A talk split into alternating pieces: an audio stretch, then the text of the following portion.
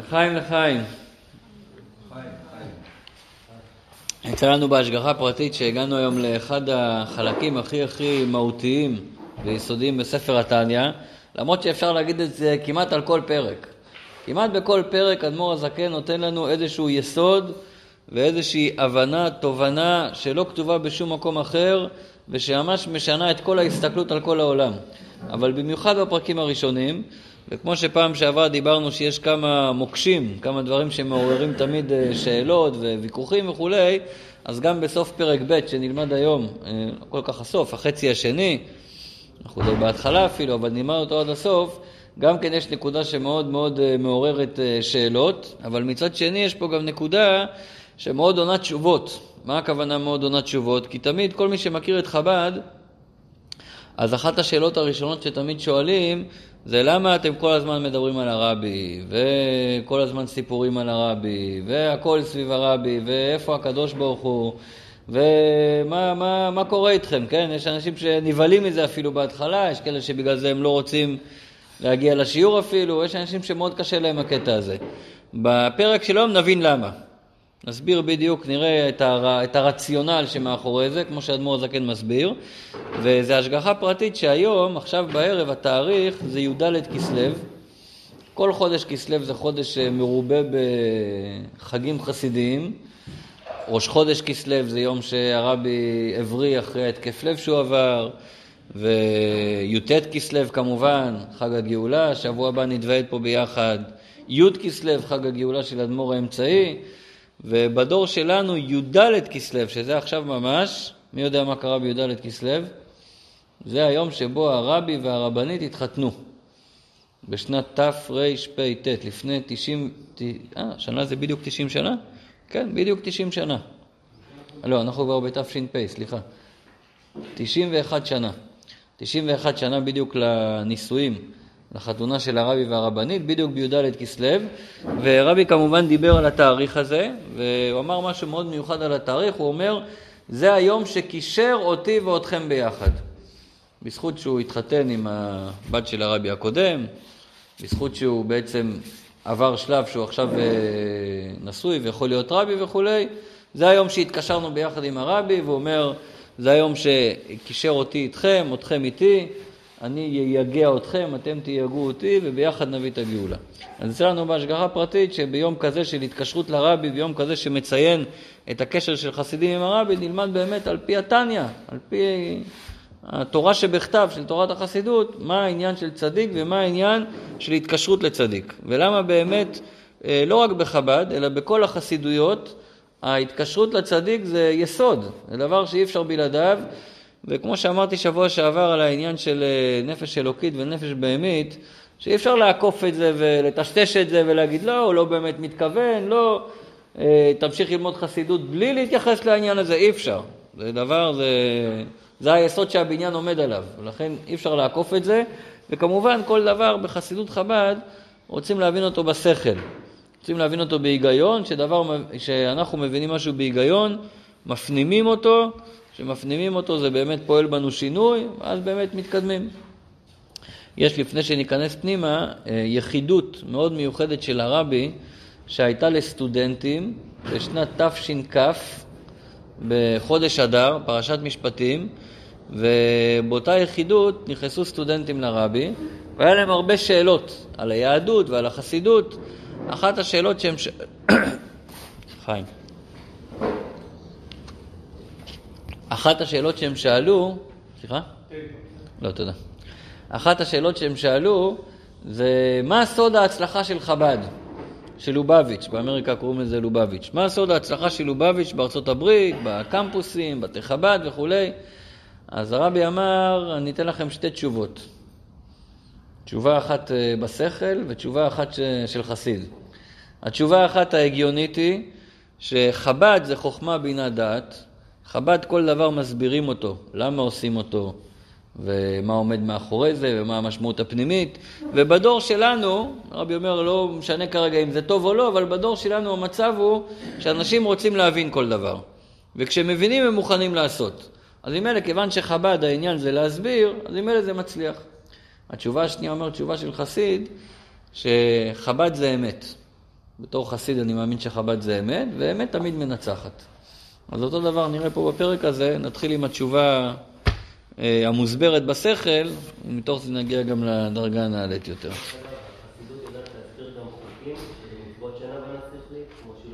החסידות יודעת להסביר למה צריך לעשות דברים גם בלי להבין.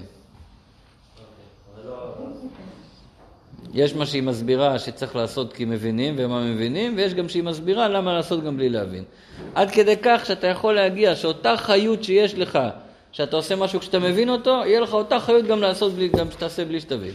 ואדרבה, במובן מסוים אפילו זה ייתן לך אקסטרה חיות. אפילו שאתה לא מבין, יהיה לך בזה אפילו עוד יותר חיות. אה, היה שליח של הרבי, הרב יעקב שמולביץ בבית שאן, יהודי מאוד מיוחד, היה לו את המחלה, הוא נפטר בגיל צעיר, וזכיתי להיות בכמה התוועדויות אצלו, וככה להיות אצלו בבית כמה פעמים. אז הוא, אני זוכר, פעם התוועדנו אצלו בסוכה, ומישהו שם החזיק את האלון שנקרא התקשרות. מכירים את האלון התקשרות? זה אלון שיוצא בחב"ד, הוא יותר כזה לחב"דניקים האלון הזה, יותר אה, פנימי כזה, ושם תמיד מביאים מנהגים של הרבי עם הסברים. למה הוא נוהג כך ולמה אנחנו נוהגים כך, ויש כזה למטה את ההערות וכל הדיון, איך הגיעו למנהג הזה ולמה מקיימים אותו. אז אה, היה שם איזה מקורב שהתחיל לשאול שם על כל מיני מנהגים של הרבי. אז הוא אמר לו, הרב יעקב, אמר לו, אבל אתה יודע מה, המנהגים שאני הכי אוהב זה אלה שאין להם הסבר. זה שיש לזה הסבר, אז אני עושה את זה בגלל ההסבר. אלה בלי הסבר, אני עושה את זה רק כי ככה הרבי אמר. שם אני מרגיש הכי חזק את הקשר. אז אותו דבר בחוקים, חסידות מלמדת ומסבירה איך דווקא בחוקים שאין הבנה, שם אתה הכי מחובר לקדוש ברוך הוא. אז אדרבה, הידיעה הזאת וההבנה הזאת, היא מביאה חיות בקיום המצווה, גם בקיום החוק. בכל אופן, אז פעם שעברה התחלנו לדבר, תחילת פרק ב', על הנפש האלוקית, ודיברנו על שלושה משלים בשביל להבין מה העניין של הנפש האלוקית. מי זוכר אולי מה היו המשלים האלה שדיברנו?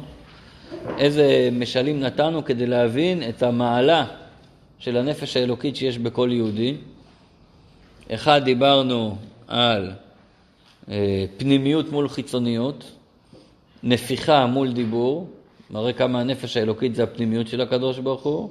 השני, דיברנו מחשבה מול מעשה, שהנפש האלוקית, אה, נשמות ישראל עלו במחשבה, לעומת זאת העולם נברא בדיבור, המחשבה הרבה יותר דבוקה וקרובה לנפש עצמה.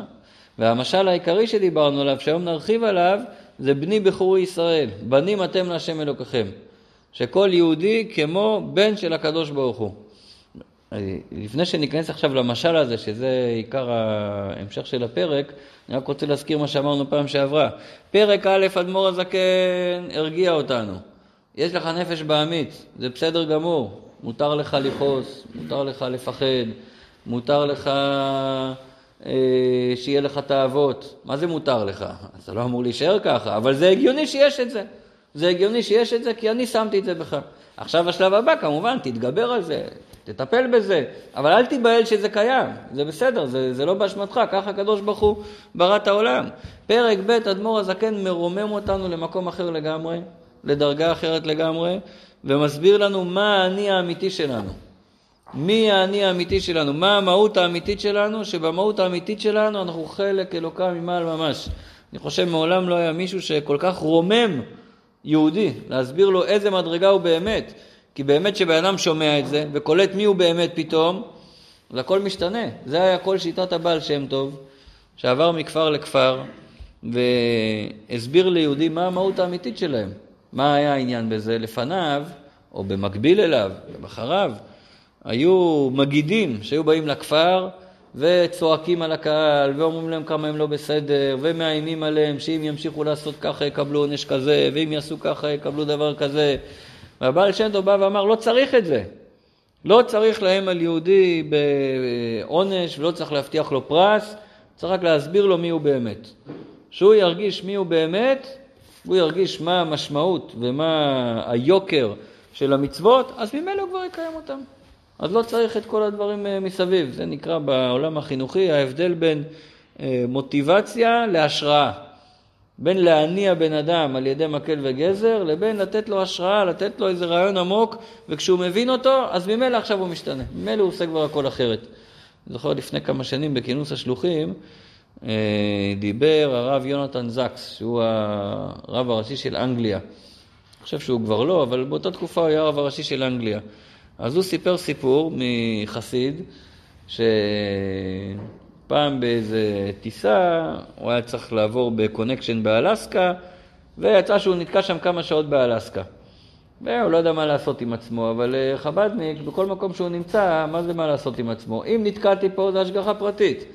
ואם אני פה בהשגחה פרטית, סימן שיש לי משימה פה. כמו שלמדנו באחד הפתגמים של היומיום לפני בערך שבועיים, קראנו שם כך, שכל יהודי בהשגחה פרטית, כל מקום שהוא מגיע אליו זה בשביל לימוד התורה וחיזוק היהדות. ככה יהודי צריך להסתכל על העולם. כל מקום שהגעת אליו, אה, בביזנס, בעבודה, במשפחה, תדע שזה לא סתם. יש לך כאן תפקיד עכשיו בחיזוק התורה והפצת היהדות. הרבצת התורה, לא זוכר את המילים המדויקות. וכשזורעים, סליחה, וכשחורשים וזורים צומח. תעשה מה שצריך, בסוף זה מצליח. טוב, אז אותו חסיד יצא לרחוב שם, אמר, בוא, מה, מה, מבצע תפילין, באלסקה קצת מסובך, זה מינוס 30 מעלות, עכשיו בן אדם יוריד את כל המעילים וזה, איך נעשה פה? אז הוא הלך שם לאיזה בית ספר, והוא נכנס למנהל והוא ביקש, אם אתה יכול לאסוף את כל הילדים היהודים פה, ואני אגיד להם איזה דרשה קטנה, איזה וורט, איזה משהו. אמר לו המנהל, אין פה תלמידים יהודים, עד כמה שאני יודע, אין פה אף תלמיד יהודי. אז הוא אמר, בסדר, תן לי להיכנס לאיזה כיתה, שבע מצוות בני נוח, אל תדאג, יש לנו מה להגיד גם לגויים, אז אני אדבר איתם על שבע מצוות בני נוח. אמר, אין בעיה, הכניס אותו לאיזה כיתה, אולי כיתה ד', יושבים שם בנים, בנות, עכשיו לפני שהוא מתחיל לדבר, השאלה הראשונה הוא שואל אותם, אה, אולי יש פה מישהו יהודי? הוא אמר, אולי בכל זאת, המנהל לא יודע. אף אחד לא הרים את היד. טוב. אולי יש פה מישהו שפגש פעם מישהו יהודי בחיים שלו? אה, ילדה אחת הרים את היד. אומר לה, מי פגשת אה, יהודי בחיים שלך? אז היא אמרה את אימא שלי. אימא שלי יהודייה. היא לא ידעה שזה אומר שגם היא יהודייה. טוב, אז הוא אמר לה שסימן שהיא יהודייה, ועכשיו יש לו שלוש דקות לדבר איתה, מה הוא יכול לתת לה שילך איתה לכל החיים, שתעשה איזה מצווה. אז כמובן, כיוון שהיא מנשי או בנות ישראל, הוא רצה לתת לה את המצווה של אה, הדלקת נרות שבת קודש. אבל מה הוא יכול להגיד לה שיגרום לה באמת אה, לקיים את המצווה הזאת? מה, הוא יבטיח לה גן עדן על זה? היום זה לא מעניין אף אחד הדברים האלה. יאיים עליה? כמובן שלא. אז הוא אמר לה דבר כזה, הוא אמר לה שכל ערב שבת, כל אישה או בת מדליקה נרות שבת. אבל אם נסתכל עכשיו, זום אאוט, נסתכל על הגלובוס מלמעלה, אז נראה שבעצם חייב להיות שיש אישה אחת שהיא הראשונה שמדליקה נרות שבת כל שבוע.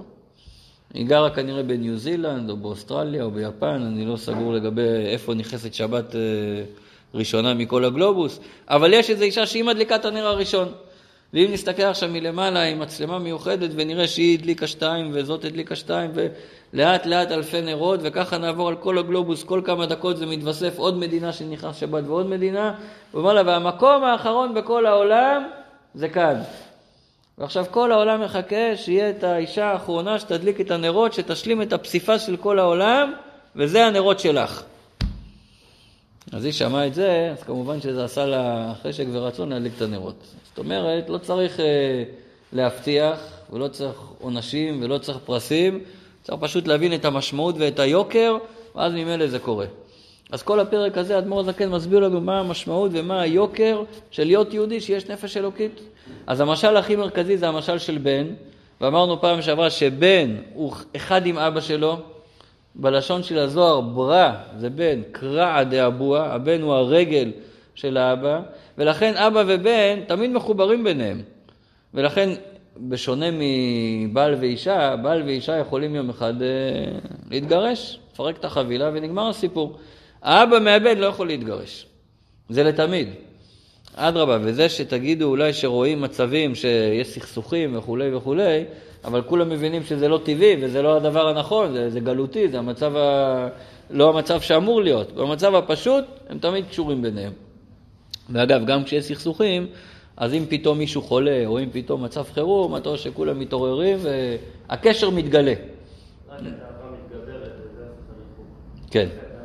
יש דבר מעניין, שגם ילדים אה, מאומצים מחפשים תמיד מי האבא או האימא המקורי שלהם, את הביולוגים. לכאורה, מה זה משנה? הרי הם לא גידלו אתכם, אולי אפילו עשו נגדכם, ולמה...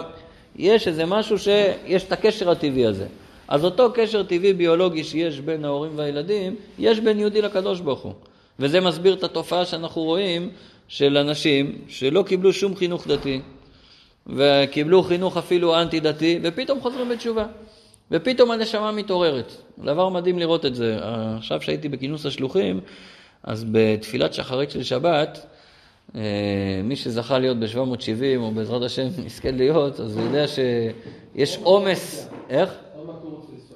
בעזרת השם. יש עומס וצפיפות מאוד מאוד גדולים, מאוד מאוד גדולים. זאת אומרת, הכמות הנשים שנכנסת בבית כנסת, בוא נגיד שאם היה להם שם אה, ביטוחים וכזה תו תקן וכולי, היו מאשרים אולי ל... אולי לחמישית מהכמות שנכנסת שם, אה, מותר להיכנס כדי שהמקום יהיה בטוח ולא יקרו שם תאונות. זאת אומרת, במקום כזה נכנסים, לא יודע מה, אלפיים איש, בכנסת הזו נכנסים אלפיים איש בשביל להגיע לצפיפות ששם. צפיפות מאוד מאוד גדולה. ובשחרית שם עמד, בצפיפות הזאת עמד לידי איזה יהודי אמריקאי. אה, חמישים, שישים, משהו כזה, והתחלנו לדבר קצת בזמנים שמותר לדבר. מתי הוא חזר בתשובה ומאיפה הוא מגיע וכולי וכולי, והוא מספר לי שהוא הגיע מדרום אפריקה ותמיד עניין אותו יהדות, ו... אבל יש אישה ויש ילדים ואי אפשר בדיוק לעשות אה, מהפכים בחיים כמה שרוצים, אבל איך הוא אומר לי? אומר, אבל הנשמה כל הזמן רצתה. הנשמה כל הזמן הייתה צמאה, מתי כבר אני אוכל אה, לחזור בתשובה? עד שבאמת יום אחד, לא יודע, הילדים גדלו משהו, לא יודע בדיוק מה התאפשר לו שם, וחזר בתשובה. כיפה, זקן, ציצית, טלית, כל העניינים. אז רואים שאפילו בן אדם שגדל בסביבה לא דתית ולא ידע ולא הכיר, אבל יש איזה משהו פנימי שהנשמה רוצה. מה ההסבר לזה? מה שאנחנו לומדים פה. שהנשמה באמת, תמיד יש לה את השאיפה הזאת לחזור לקדוש ברוך הוא, תמיד יש לה את הרצון הזה לדבקות, כי זה השורש שלה ומשם היא מגיעה. יש כלל כזה שכל דבר תמיד רוצה לחזור לשורש שלו. אז ככה גם הנשמה של יהודי. אוקיי. עכשיו, מה היה ההגדרה שאמרנו פה בתניא? אמרנו ככה, למה המשל של אבא ובן? כמו שהבן נמשך ממוח האב, שמשם נוצרת הטיפה, שאחרי זה עוברת לאימא ומשם נולד הבן, ככה אנחנו ממוח האב. האב זה הקדוש ברוך הוא, מוח האב, חוכמה הילה. חוכמה הילה זה דרגה הכי גבוהה בעולם האצילות, אבל כמו שהסברנו שבעצם יהיו חכים ולא בחוכמה ידיעה, זה לא חוכמה כמו אצלנו, חוכמה הילה זה כמו להגיד מהקדוש ברוך הוא ממש. אז כל יהודי השורש שלו מהקדוש ברוך הוא ממש. אז עכשיו זה מעלה שאלה מאוד מאוד גדולה, שהאדמו"ר הזקן לא כותב את השאלה, יש הרבה מקומות, גם מי שלומד גמרא, שלומדים רש"י ותוספות, יש דבר שנקרא שאלה סמויה. זאת אומרת שהם ישר עונים תשובה ואתה לא יודע מה השאלה. הם לא כותבים את השאלה, כי ברור להם שאתה מבין את השאלה לבד. אז ישר עוברים לתשובה. אז פשוט כשלומדים צריך הרבה פעמים להגיד מה השאלה. שאלה מאוד פשוטה, אם כולנו בנים של הקדוש ברוך הוא, ואם כולנו מגיעים מאותו שורש ואותו מקור, אז למה יש כזה הבדל בין יהודי אחד ליהודי שני? למה רואים שיש יהודים צדיקים, רוחניים, באופן טבעי מחפשים קדושה, באופן גלוי רוצים את הקשר לקדוש ברוך הוא, ויש כאלה שאתה רואה מגושמים וחומריים, ובאופן טבעי זה לא מה שבא להם עכשיו הקדוש ברוך הוא, כן? ו... לא מחפשים את זה, כביכול, ככה נראה, שהם לא מחפשים את זה. למה יש כזה הבדל גדול? אבא אחד עם כמה בנים, אין כזה הבדל גדול בין, בין לבין. נכון שכל אחד יש לו מכל הסוגים בבית, אבל סוף כל סוף כולם בנים של אותו אבא, ואפשר לראות שכולם בנים של אותו אבא. למה אצלנו פה בעם ישראל, אז כביכול לא תמיד רואים שכולם בנים של אותו אבא. בואו נראה איך אדמו"ר הזקן שואל את השאלה, ואז נראה את התשובה שלו. אנחנו בדף ו', ממש במילים האחרונות של הדף, מי שרוצה מספרים זה עמוד 10 בצד שמאל, בשורות הצרות למטה. שלוש שורות מלמטה. ואף שיש רבבות מיני חילוקי מדרגות בנשמות, גבוה על גבוה לאין קץ. יש הבדלים עצומים בלי סוף בין נשמה אחת לנשמה שנייה. למה יש כזה הבדל? אם כל הנשמות מגיעות מחוכמה הילאה, אז למה יש כזה הבדל בין נשמה אחת לנשמה שנייה? והוא אומר דוגמאות להבדלים. כמו גודל מעלת נשמות האבות ומשה רבנו עליו השלום, על נשמות דורותינו אלה, שאנחנו, אל תיעלבו, נקראים העקביים של המשיח. זאת אומרת, מצד אחד זה מחמאה, שאנחנו הכי קרובים אה, לגאולה, מצד שני זה קצת מעליב להגיד שאנחנו העקביים. כי אם יש אה, גוף שלם, מה אנחנו, איזה חלק הכי תחתון וגם הכי גס. מצד שני מחזיק את כל הגוף, בוא נראה. עקביים מחזיקים או המותניים מחזיקים. בואו נראה תכף מה העניין של, הזה, של, ה, של, הגו, של החלק הזה. אבל בכל אופן רואים שיש הבדלים. אנחנו לא בדרגה של האבות, ולא בדרגה של משה רבנו, ולא בדרגה של דור המדבר, דור דעה, ולא בדרגה של דורות שהיו נביאים, ולא בדרגה של דורות, דורות שהיו תנאים, והיו אמוראים, והיו סבוראים, והיו גאונים. רואים שאנחנו מה שנקרא דור יתום, לא רואים את כל הדרגות הגבוהות האלה, אז למה יש כאלה הבדלים? אם גם אנחנו וגם הם מגיעים מאותו מקום, למה ההבדל כל כך גדול? שהם בחינת עקביים ממש לגבי המוח והראש, וכן בכל דור ודור יש הבדלים, לא רק בין הדורות הקודמים לדור שלנו. בתוך כל דור אתה יכול לראות הבדלים עצומים. בכל דור ודור יש ראשי אלפי ישראל, יש את המנהיגים של העם, שנשמותיהם הם בחינת ראש ומוח לגבי נשמות ההמון. אתה רואה שיש כאלה שממש, הוא המנהיג והוא הצדיק, והוא ממש כמו ראש לעומת העקביים באותו דור עצמו, לא רק בין דורות קודמים לדורות מאוחרים יותר. אז למה בתוך הדור עצמו יש כאלה הבדלים? ועוד, וכן נפשות לגבי נפשות, כי, תכף אני אסביר, כי כל נפש כלולה מנפש רוח ונשמה. זאת אומרת, כשאומרים את המילה נפש, אפשר להבין את זה בשתי משמעויות. או שנפש זה הנשמה של הבן אדם, הכוונה כללות נפש, רוח, נשמה, חיה יחידה, נקרא לכל זה בשם נפש, או שנפש, הכוונה למדרגה שנקראת נפש.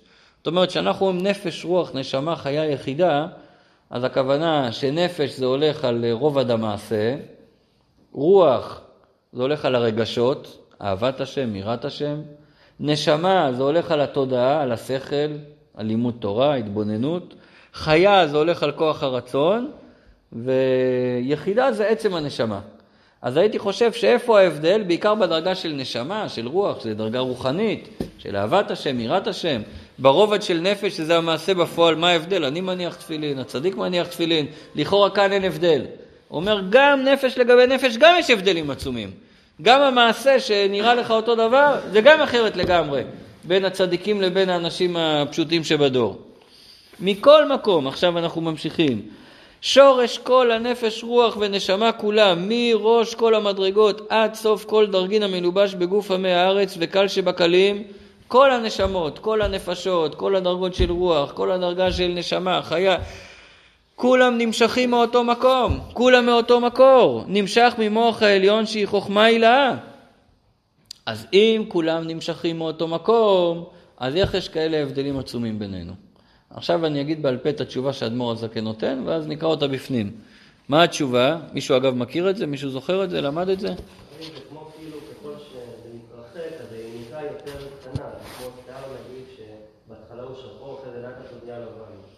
או, אתה מתחיל לגעת, אתה נוגע פה בחלק מהותי של התשובה. כמה שמתרחקים יותר, אז מה? אז הנשמות הגבוהות יותר קרובות והנשמות הנמוכות יותר רחוקות. אוקיי, אבל איך, איך זה מתרץ את העניין של בנים אתם, שכולנו בנים של הקדוש ברוך הוא, יש כזה הבדל בין בן אחד לבן השני? כי בבנים אתה לא רואה שהבן הבכור, טוב, לפעמים הבכור יותר דומה לאבא מאחרים, לא תמיד רואים את זה. אוקיי. התשובה שהאדמו"ר הזקן ייתן, זאת אומרת, מה שאתה אומר זה נכון, רק נלביש את זה במשל שהוא ייתן, זה לא שכולנו בנים אחים לאבא אחד, אלא כולנו ביחד זה בן אחד של הקדוש ברוך הוא. וכל אחד פשוט נמצא בקומה אחרת, בתוך הגוף הזה של הבן, ועכשיו השאלה איפה אתה נמצא בקומה הזאת. יש אחד שזה עיניים, אז יכול להיות כמו נביא, רואה קדימה. יש אחד שזה אוזניים, אחד שהוא לב, אחד שהוא מוח. כל אחד זה איבר אחר בגוף, או יותר נכון תא אחר בגוף. כל אחד נמצא במקום אחר, ולכן כל אחד יש לו קשר אחר. באמת, זו השאלה שהוא ישאל עכשיו, אם כל הגוף הגיע מהטיפה שבמוח האב, והרי בטיפה אתה לא יכול להגיד שחלק מהטיפה היה רגליים וחלק היה אוזניים וחלק היה עיניים, זה הרי הכל חומר אה, מופשט לחלוטין. כן? זה עצמו נס פלאי ביולוגי שקורה בגוף של כולנו. אבל בטיפה הכל היה עדיין דבר אחד ממש. אז איך מהטיפה הזאת נהיה גוף שיש בו מצד אחד מוח, שזה האיבר הכי, הכי מרכזי בגוף, הכי רגיש, הכי מזוכח, ויש את הלב, שגם כן מזרים דם לכל הגוף, ואחרי זה יש גם איברים הרבה יותר מגושמים. אם זה הידיים והרגליים, ועד הדוגמה שהוא נותן, הכי מגושם זה הציפורניים. למה הציפורן תמיד זה הדוגמה לאיבר הכי מגושם? מצד אחד ציפורן אומרים, אתם יודעים שמוצאי שבת בהבדלה, אנחנו שמים ככה את האצבעות ליד האש. דרך אגב, למה אנחנו עושים את זה? למה שמים את ה... את... מה המנהג בזה? מה העניין? לשים ככה את האצבעות ליד האש. מה אנחנו עושים? רואים את ההבדל בין בין? הציפורן לבין שאר. למה צריך לראות את זה מוצאי שבת? מה? למה צריך לראות את זה מוצאי שבת? אז נוצר האש, והאש הוא זה שמראה לך את ההבדל, שיש הבדלים בין ה... אוקיי. לא ההבדל. התשובה הפשוטה, על פי ההלכה, התשובה הפשוטה, שמאיזה מרחק צריך לראות את האש כדי שנוכל לברך עליה במאורי האש, כן? אז ההלכה אומרת, ממרחק, שאם ישימו שתי מטבעות ליד האש, אתה תוכל להבדיל בין המטבע הזאת למטבע הזאת. אז מה המדד בשבילנו? לא נביא מטבעות מוצאי שבת. אם אני שם את האצבע ככה ואני רואה את ההשתקפות של האור על האצבעות שלי, אז אני מספיק קרוב לאש כדי לברך עליה בורא מאורי האש, כן? ודבר נוסף אומרים שהציפורניים יש בהם סימן ברכה. למה יש סימן ברכה? כי הן תמיד גדלות. אז עכשיו נגיע לצד ההפוך של הציפורניים. מצד אחד ציפורן זה דבר שגדל, אז משמע שזה דבר חי. דבר שהוא מת הוא לא גדל, הוא נובל. דבר שהוא גדל, סימן שהוא חי. מצד שני, שגוזרים את הציפורניים, אנחנו לא מרגישים כאב שגוזרים את הציפורניים.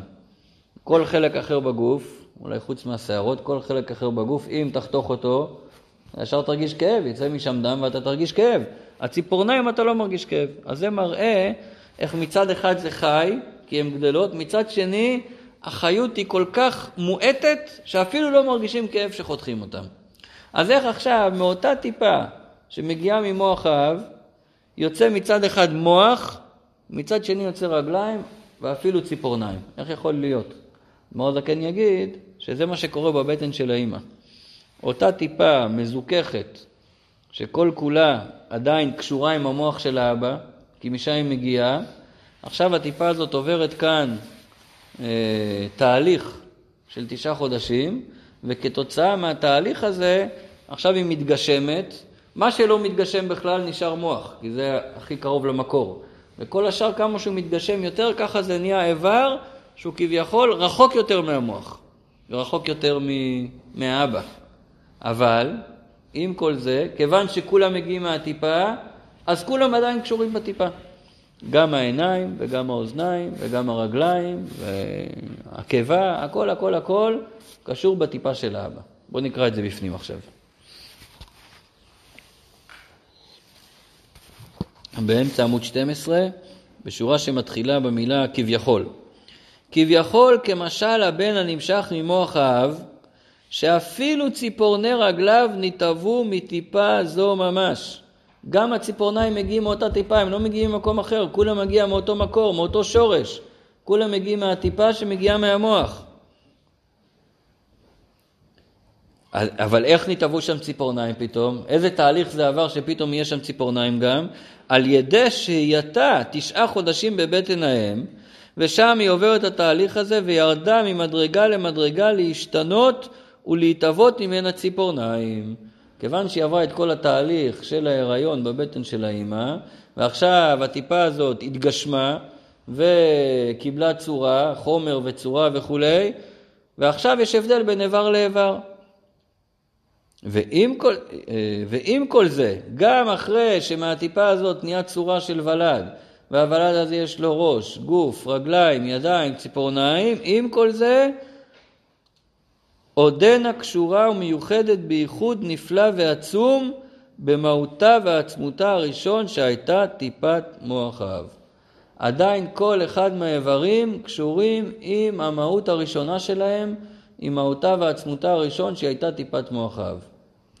לא רק שעדיין היא קשורה עם המהות הראשונה שלה, שזה כמו שהוא היה באבא שלו, לא רק זה, וגם עכשיו בבן יניקת הציפורניים וחיותם נמשכת מהמוח שבראש. מאיפה מקבל כל אחד מהאיברים חיות? גם כן מהמוח שבראש. יש פה כביכול איזה חוליה חסרה. איך?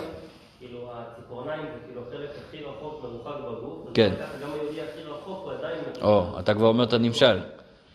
אתה, אתה אומר את הנמשל כבר. פה אנחנו עדיין בשלב המשל. אבל בוא בשלב המשל נבין אותו, את כל הפרטים שבו, ואז כל אחד מהפרטים גם נשליך אותו על הנמשל, שזה בעצם מה שאתה כבר אומר. אז בוא נראה במשל. קודם כל, כל אחד מהאיברים, השורש שלו והמקור שלו זה מוח האב. כל אחד מהאיברים, גם אחרי שהטיפה הפכה להיות ולד, כל אחד מהאיברים עדיין קשור עם השורש הראשון שלו. וכל אחד מהאיברים, היניקה שלו, מהשורש הראשון, דרך מה היא עוברת? דרך המוח. דרך המוח של מי? של הבן. זאת אומרת, הציפורניים עדיין מקבלות, אני, הציפורניים שלי עדיין מקבלות מאבא שלי, אבל דרך מה הן מקבלות? דרך המוח. למה דרך המוח? כי בעצם העצם של האבא נכנס בתוך הטיפה הזאת, והטיפה הזאת, דבר ראשון שנהיה ממנה זה מוח, ומשם כל האיברים. אז כדי להתחבר חזרה לעצם, לשורש הראשוני, זה עובר דרך המוח.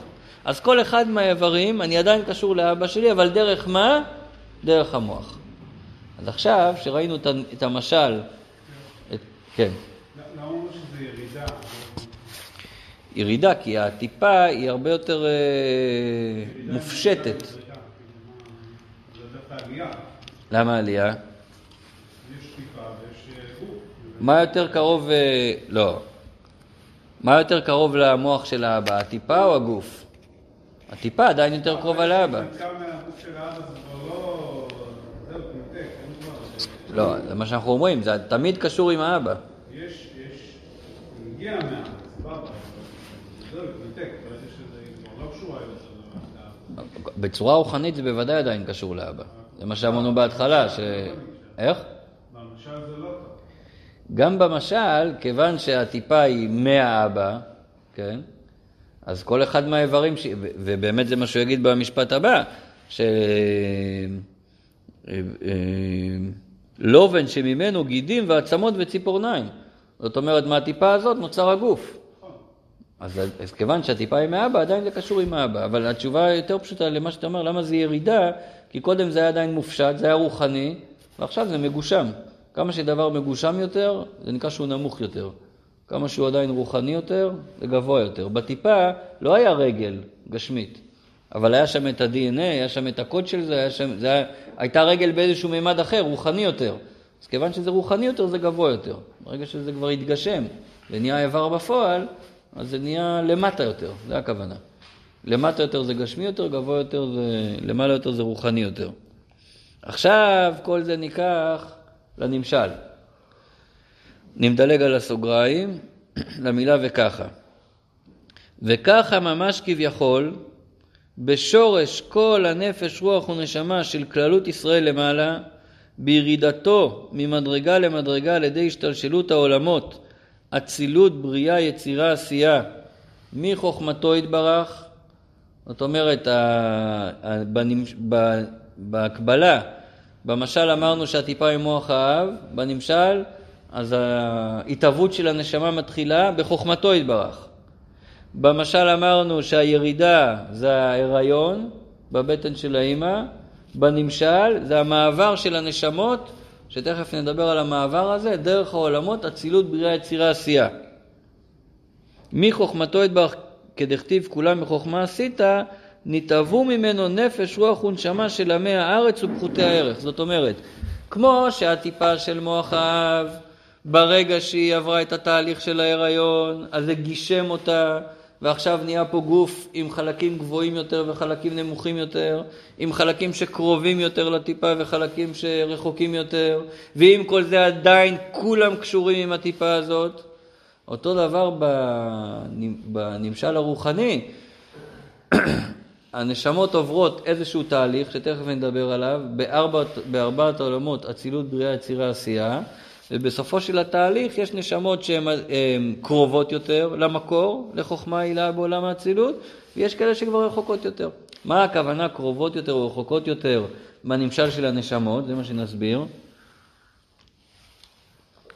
אז בירידה של הנשמה מלמעלה למטה, כתוב שהירידה יכולה להיות בדרך מעבר או בדרך התלבשות. מה הכוונה בדרך מעבר או בדרך התלבשות? אז בזוהר כתוב מה ההבדל בין הנשמה של משה רבנו לנשמה של האבות. אז אומר הזוהר כך, כל מקום שכתוב פעמיים רצוף את השם אברהם או פעמיים רצוף את השם אה, משה או יעקב, יש הבדל. שכתוב משה משה, זה הפעם היחידה בתורה שכתוב שתי שמות באופן רצוף ולא פסיק תמה בגביו. אין הפסק בטעמים, מי שמכיר את הטעמים, אז יש טעם שנקרא מרחת טיפך מונח אתנחתה. זה כאילו לקרוא משפט שלם, רק האתנחתה זה הפסיק. אז איפה שכתוב משה משה, זה לא כתוב עם פסיק בין המשה הראשון למשה השני, זה כתוב רצוף, קוראים את זה ביחד. לעומת זאת, איפה שכתוב אברהם, אברהם, כן יש את הפסיק הזה באמצע. אומר הזוהר, למה באברהם, אברהם יש פסיק באמצע, ומשה, משה לא פסיק תמה בגביו, אין פסיק שעושה איזושהי אתנחתה, איזושהי הפסקה בין משה הראשון למשה השני. אומר הזוהר, כי משה, הנשמה שלו, כמו שהיא למעלה, ככה היא גם למטה. השורש הנשמה שלו מעולם האצילות, וכמו שהוא היה בעולם האצילות, ככה הוא גם בעולם הזה.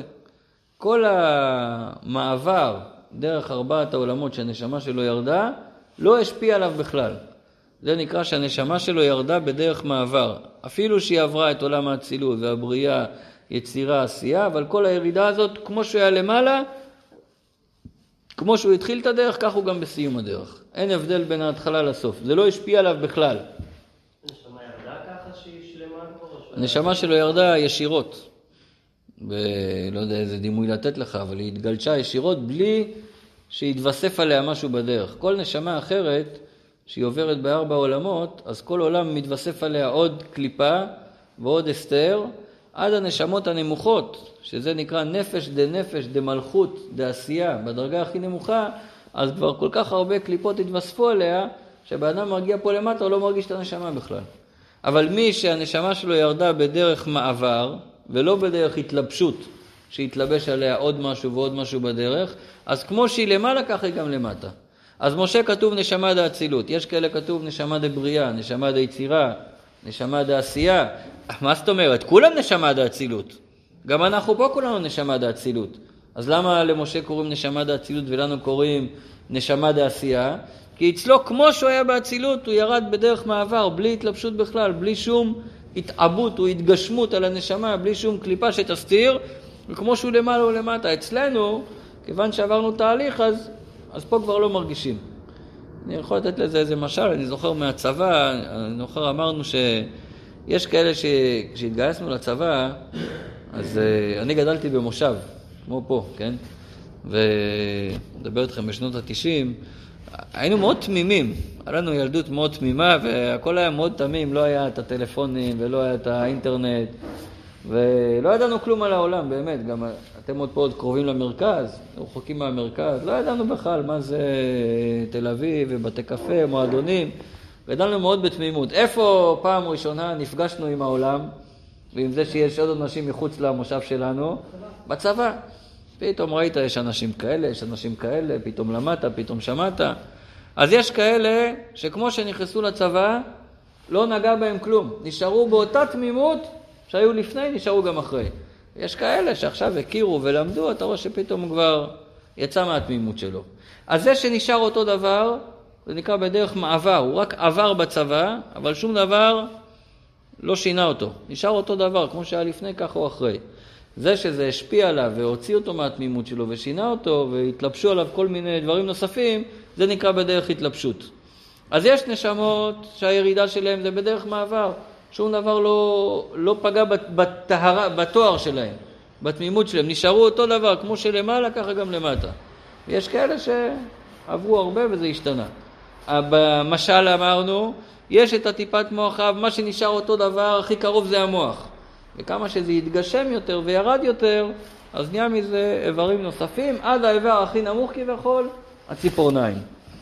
בנמשל, אנחנו אומרים בעצם על התהליך של הנשמות. אז יש נשמות שהן בבחינת מוח, חוכמה דאצילות, ונשארו, הגיעו למטה כמו שהם היו למעלה, ולכן לא נפעל בהם שום שינוי, ויש כאלה שזה האיברים הנמוכים יותר. אז זה כבר עונה על השאלה איך יכול להיות שיש הבדל בין הדורות של אברהם אבינו ושל האבות ושל אה, דור דעה ושל הנביאים והתנאים וכולי לבין הדור שלנו, ואיך יש הבדל בתוך הדור בין הצדיקים לבין האנשים הרגילים, שזה על דרך ההבדל בין האיברים השונים, השאלה האם זה ירד בדרך מעבר או בדרך התלבשות. עכשיו נגיד עוד משהו, שזה התשובה לשאלה ששאלנו בהתחלה, מה העניין של אה, צדיק ומה העניין של רבי ולמה עושים מזה כזה עניין גדול. בואו נראה את זה בפנים. ועם כל זה, אף על פי שכולם בחוכמה עשית, סליחה, אף על פי שהם ירדו את ההשתלשלות הזאת בעולמות הביאה, אצילות, בריאה, יצירה, עשייה, עם כל זה עודנה קשורות ומיוחדות בייחוד נפלא ועצום במהותן ועצמותן הראשון, שהיא המשכת חוכמה אליים. עדיין כל אחד מהנשמות, זה מה שאור אמר קודם, כל אחת מהנשמות קשורה בקדוש ברוך הוא, קשורה בחוכמה הילאה, קשורה בעצמותו יתברך. לא משנה כמה היא ירדה ולא משנה כמה היא התרחקה כביכול, ולא משנה מה אתה רואה בחיצוניות שלו ואיזה סיפור חיים הוא עבר, כולם קשורים בקדוש ברוך הוא. כל יהודי. זה דרך אגב, אחד, ה... אמרתי בהתחלה שהפרק הזה זה יסוד לכל החסידות, כי הרבה פעמים מסתכלים אה, על החסידי חב"ד בצורה מוזרה. אתה הולך לתחנה המרכזית ומבקש מיהודי להניח תפילין. עכשיו, למי פונים? פונים לכולם, נכון? גם בן אדם שאתה רואה אותו עכשיו עם אה, קעקועים ועם עגילים ועם שיער ארוך, ואחד שנראה לך כביכול שלא יניח תפילין, גם פונים אליו. אז מי שמסתכל מהצד, אומר לך, תגיד לי, מה אתה השתגעת? מה אתה פונה אליו? אם היה רוצה להניח תפילין, הוא היה בא אליך, מה אתה עכשיו? זה יניח, ככה מסתכלים. אבל איך אה, מי שלומד טניה מסתכל? הוא אומר, לא, מה שאתה רואה, את כל השערות, זה רק בחיצוניות שלו. מה בפנימיות שלו? חלק אלוקם ממעלה ממש. לא משנה כמה הוא התרחק ואיך הוא נראה לך, בפנימיות הוא קשור בדיוק כמו כל אחד אחר. אני זוכר שסיפרתי לכם על צפת, שהייתי שם באסנט, בשליחות. אז, אה, אז אני זוכר שבאחת השנים בפסח, פסח זה פרויקט מאוד מסובך במלון. לעשות פסח כשר, תדעו לכם, זה מאוד מסובך. לא ממליץ ככה בסוגריים ללכת למלונות בפסח. מאוד קשה להחזיק את המקום כשר כמו שצריך עם כל ההידורים וכולי. היה צריך להביא צוות מאוד גדול שיתעסק עם ההכנות לפסח ועם הבישולים עצמם. אחד החבר'ה שהבאנו, זה בחור שהיה איתי בישיבה עשר שנים קודם, אבל אה, אחרי שהוא היה בישיבה וכבר היה חסיד עם כובע וחליפה וזקן והכל, הוא הוריד הכל וחזר להיות כמו פעם. אבל עדיין הוא בעניינים והוא מכיר וזה, הבאנו אותו, הוא טבח מאוד טוב, הבאנו אותו בתור טבח. טוב, הוא הגיע והיה צריך לסדר לו חדר לישון ב... בעיר העתיקה. עכשיו בעיר העתיקה בצפת, אם אתם מכירים איך זה בנוי שם, כל אחד בבית יש גם יחידת דיור אה, להשכרה לחגים, לשבתות, ויש שם איזה מקום שיש שם אה, מישהו שהוא ראש כולל, ואשתו יש לה את החדרים האלה, וככה הם מחזיקים, והיא משכירה אותם. ואני הכרתי אותה, כי כל פעם הייתי מביא לאנשים אה, לשכור חדר, אז הבאתי גם אותו. אני אומר לה, רוצה חדר לשבוע. עכשיו, איך היא ראתה אותו? נראית בחור ככה, בריון כזה, קרח, עם קעקועים, בלי כיפה, רק ככה עם גופייה וג'ינס. איך היא הסתכלה עליו? היא נבהלה. איך אני הסתכלתי עליו? אני עוד זכרתי אותו עם הכובע והזקן, כמו שהכרתי אותו בישיבה. אז כשהיא ראתה אותו ככה, היא כל כך נבהלה, היא לוקחת אותי הצידה, היא אומרת לי, איך אתה הבאת אותי, איך, מה, מה אני אעשה איתו? הוא יעשן בשבת, הוא ידליק לי אור, אני לא יכולה, זה בא לי ראש כולל, אני לא יכולה ככה לתת לאחד כזה. אז פתאום קלטתי איך היא מסתכלת עליו, ואני בכלל לא ראיתי אותו ככה, אז אה, אמרתי לה, לא, אל תדאגי, אני מכיר אותו, הוא שומר שבת, הוא בסדר, הוא איתנו, הוא היה איתי בישיבה. אז היא ככה שמעה את זה, היא באה, הסתכלה עליו עוד הפעם, והיא ככה בוחנת אותו מכף רגל ועד ראש. ואז היא אומרת לי, שהוא גם ישמע כזה, היא אומרת לי, אני קלטתי אותו. זה צדיק,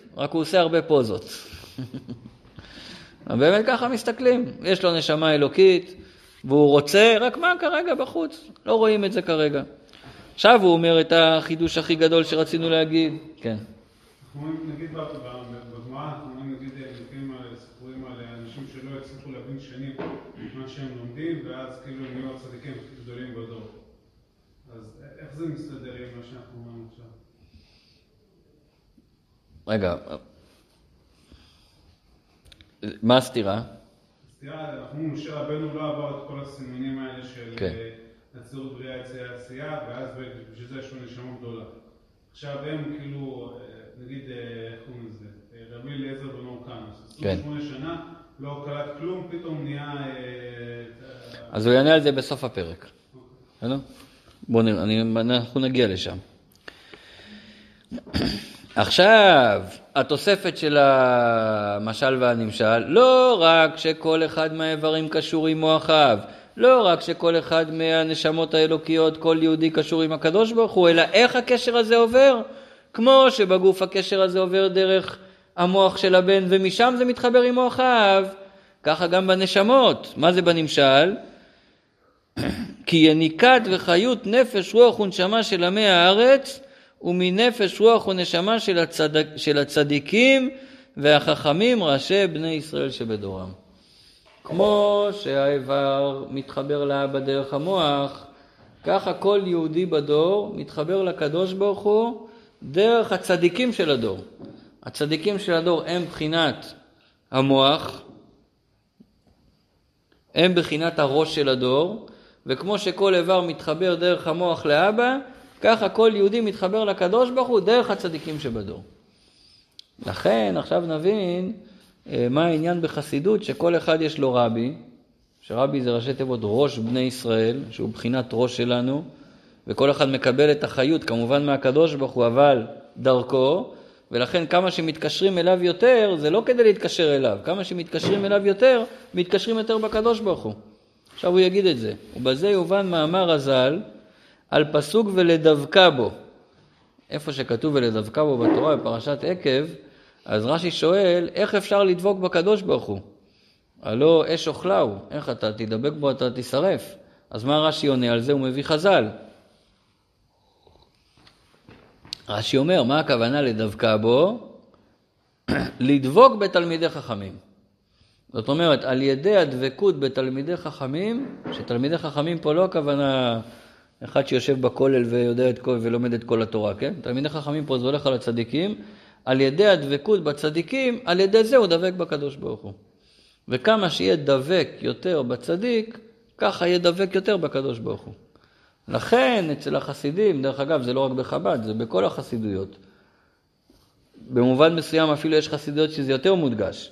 לכן אצל החסידים הכל הוא סביב הרבי, והכל הוא סביב הצדיק, לא כי הצדיק זה חס ושלום אה, תחליף למשהו, אלא על ידי הדבקות בצדיק, על ידי זה הדבקות בקדוש ברוך הוא, נראה את זה בפנים. שכל הדבק בתלמידי חכמים מעלה עליו הכתוב, כאילו נדבק בשכינה ממש. הצדיק דבוק לגמרי בקדוש ברוך הוא, ועל ידי שאתה נדבק בצדיק, אתה דבק בקדוש ברוך הוא. אז זה קורה כאשר הצדיק, לא לא בעולם. או, זה באמת אה, בעיה מאוד גדולה. זה אמור להיות שהוא בעולם הזה. זה אמור להיות שהוא בעולם הזה, וזה כל העניין, שהוא יהיה בעולם הזה, כדי שתוכל לדבוק בו כמו שאתה בשר ודם והוא בשר ודם, ואז באמת יוכל להיות קשר אמיתי, ואז הוא ירים אותך הלאה.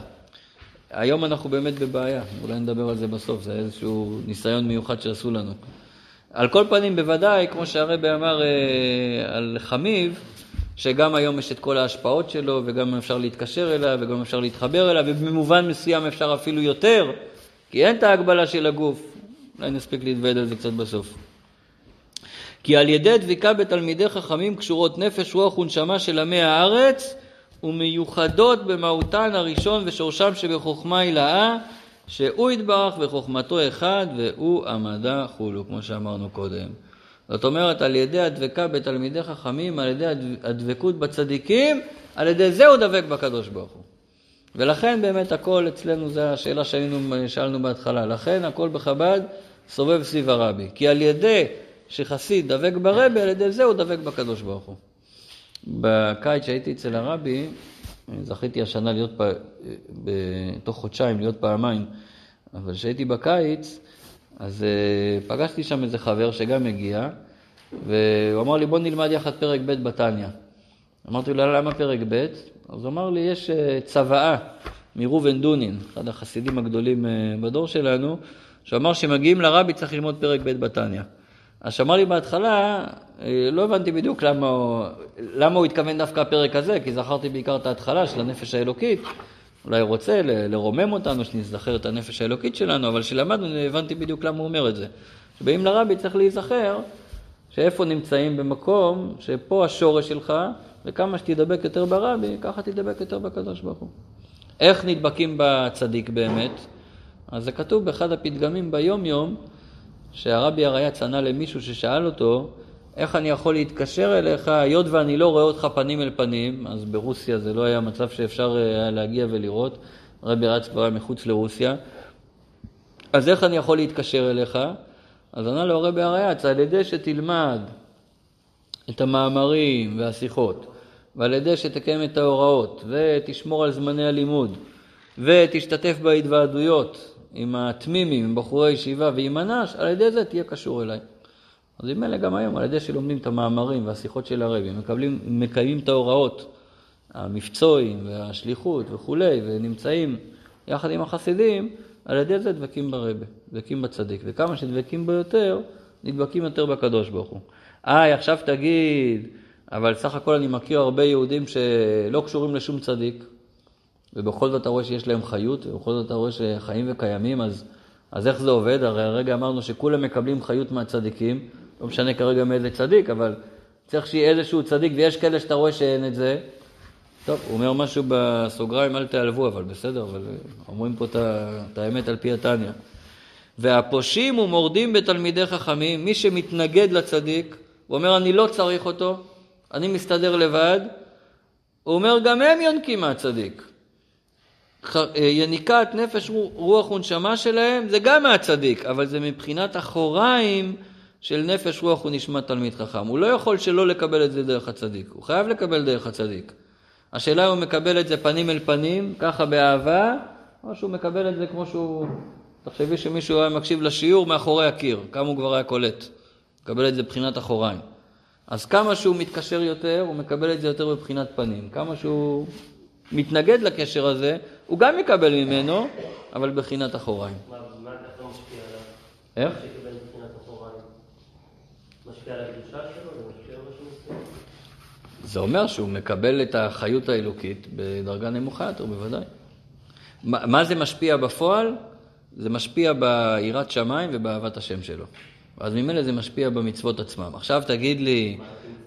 אז זהו, עכשיו רגע, אתה תגיד, אני מסכים איתך, שאני רואה אנשים כאלה שהם קשורים לצדיק, ולעומתם אנשים שלא קשורים, שהם מדרגה הרבה יותר גבוהה. אני מכיר אחד כזה שלא קשור לשום צדיק, והיראת שמיים שלו הרבה יותר גבוהה מחסידים שקשורים לצדיק. אז איך זה יכול להיות? ודאי שזה יכול להיות. כי אני לא עושה השוואה בין אה, ראובן ושמעון. שראובן קשור ושמעון לא, ואז איך שמעון יותר ירא שמיים מראובן. לא. ההשוואה היא בין ראובן עם הקשר לצדיק לראובן בלי הקשר לצדיק. ושמעון עם הקשר או בלי הקשר. אז בוודאי שיש אנשים שבאופן טבעי נולדו עם יותר יראת שמיים. דיברנו קודם על הבדלים בנשמות. אז ממילא יש לו יותר יראת שמיים, אבל בוודאי שאם הוא יהיה קשור לצדיק, בוודאי שהוא יתקשר עוד יותר. כמו שאני חושב גם זה, בגשמיות מבינים את זה. כמה שתהיה יותר קשור למישהו שדבוק בקדוש ברוך הוא, זה ייתן לך יותר השראה, שגם כן תתקרב הרבה יותר לקדוש ברוך הוא.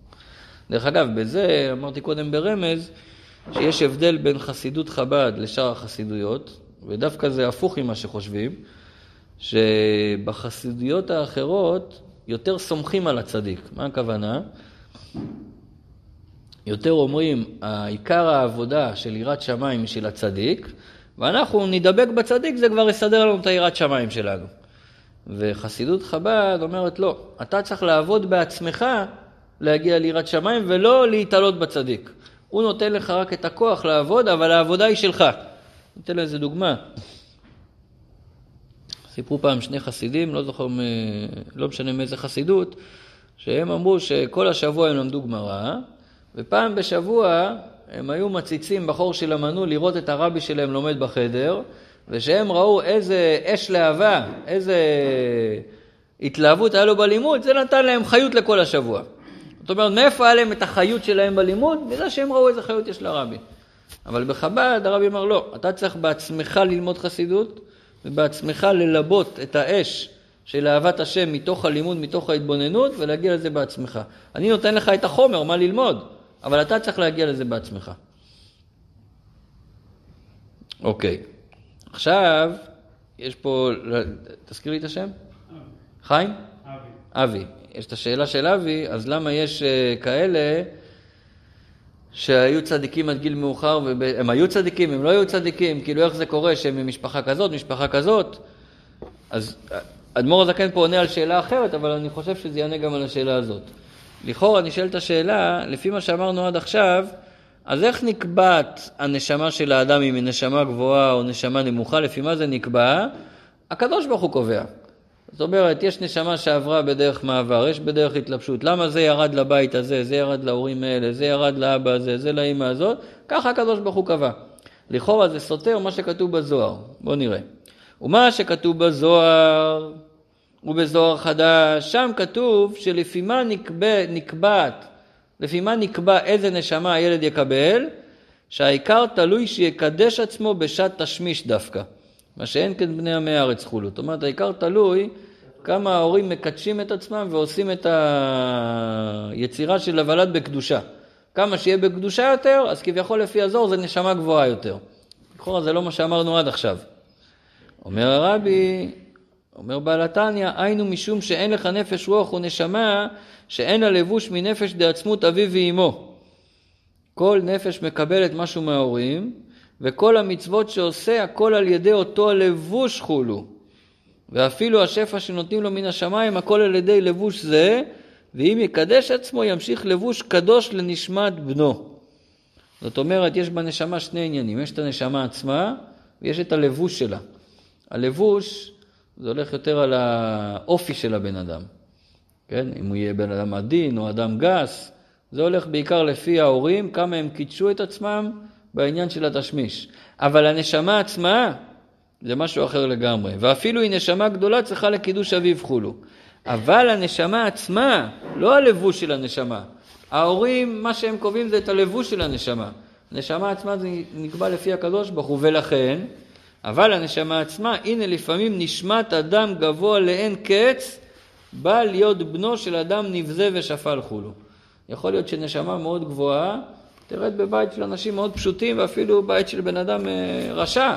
יכול להיות גם שהיא תתגלגל בבית של גוי, הורים גויים יהיה לו. ואז באמת אחד כזה, זה יהיה גר אמיתי שיתגייר, כי תמיד היה לו את הנשמה, ורק הוא גילה אותה יום אחד.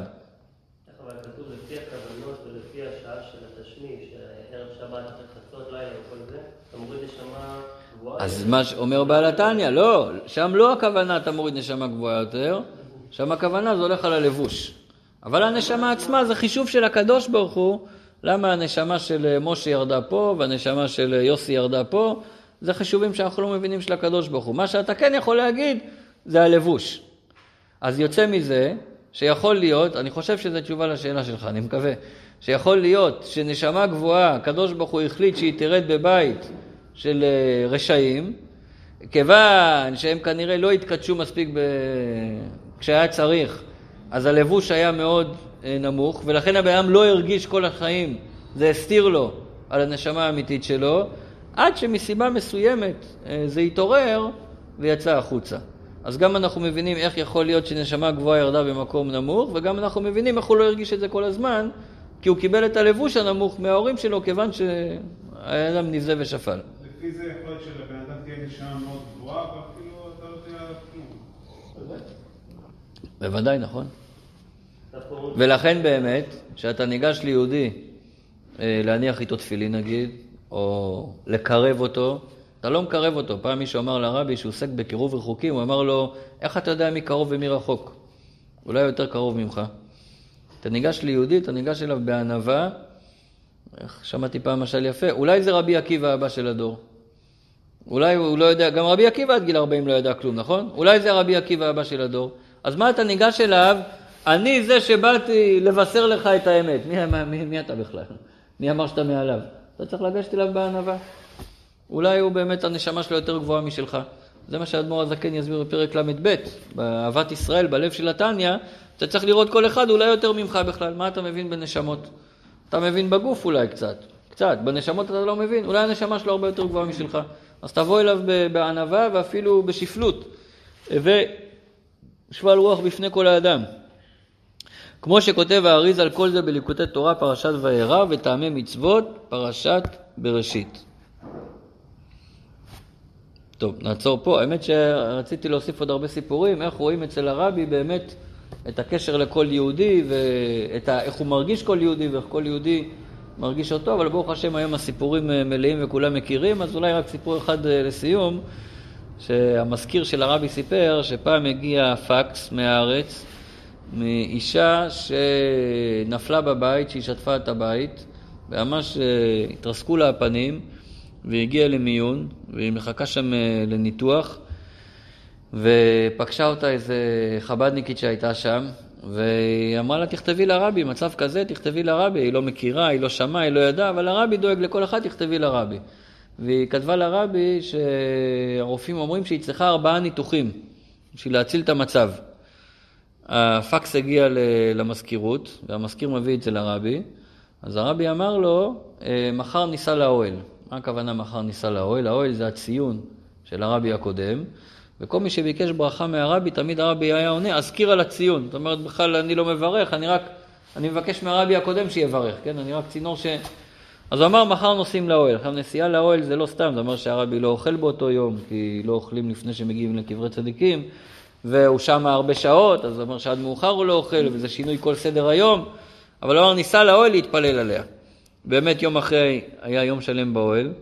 כשהרבי חזר, אז הוא אמר למזכיר, אם אתה יכול לבדוק מה קורה עם האישה הזאת, הוא בכלל לא זכר. טוב, הוא התקשר לארץ ושאל, וענו לו שבאמת הרופא בדק עוד פעם היום ואמר שצריך רק שלושה ניתוחים. אז הרבי אמר לו, אז מחר ניסע לאוהל עוד הפעם. ונסעו עוד הפעם לאוהל, ועוד הפעם כמה שעות, וכשחזרו, הפעם הוא כבר בדק מראש, הוא ידע שהרבי ישאל, והוא אמר שהרופא היה היום ואמר שצריך רק שני ניתוחים. אז הרבי אמר שמחר ניסע לאוהל עוד הפעם. ונסעו בפעם השלישית, וכמובן שמרו רק ניתוח אחד, אז הרבי אמר מחר ניסע עוד הפעם. ואחרי ארבעה ימים, אז אמרו שכבר המצב בסדר ולא צריך ניתוח בכלל. אז אה, יש כאלה ששואלים, אז הרבי הרי יכל, יכל לבטל את זה גם בפעם הראשונה שלא יצטרכו שום ניתוח, כן? אבל לא זה באנו להראות בסיפור הזה. אהבת ישראל של הרבי לכל יהודי, שהיה מוכן לנסוע ארבעה ימים רצוף להתפלל, על מישהו שהוא לא מכיר בכלל, אה, בשביל לדאוג לו שלא יסבול ולא יהיה לו צער. אז זה רואים מה זה ראש בני ישראל, מה זה האהבה והדאגה מצידו, ומצידנו כמה כל אחד מקושר. לא עוד סיפור אחד לסיום, לפני חודשיים הייתי בהרצאה בתל אביב, באיזה בית חב"ד, והיה שם איזה נגן שחזר בתשובה. הוא כזה נגן רוקנרול אה, כזה, והוא עכשיו חב"דניק, והוא עושה כזה, משלב את המוזיקה החסידית עם ש... וגם אימא שלו הייתה שם. אימא שלו לא חזרה בתשובה, אבל היא ככה מתעניינת, והיא באה, ושאלתי אותה, איך הבן שלה חזר בתשובה, איך, איך הגעתם לזה? אז היא אומרת, תשמע, אני לפני 30 שנה, אימא שלי אמרה לי, שאם יש בעיה ויש צרה, אז יש כתובת בניו יורק שכותבים לי שם מכתבים, ומשם מקבלים ברכות. והם לא ידעו אפילו יותר מדי, אבל היא תמיד הייתה כותבת לרבי, היא אפילו לא הייתה שם. אבל הייתה כותבת לרבי, וכל פעם שהיה צריך משהו הייתה מבקשת ברכה, ותמיד קיבלו ברכה והעניינים הסתדרו. זאת אומרת, אפילו יהודיה שלא דתייה ולא מכירה ולא קשורה, אז רואים שכן. שכן קשורה, והיא קשורה לרבה, והרבה קשור אליה, היא מקבלת ברכה וכולו וכולו, עד שהבן בסוף חזר בתשובה. ברק קוראים לו. ברק גרוסברג, הוא היום נגן קצת מפורסם בחב"ד. טוב, נעצור כאן.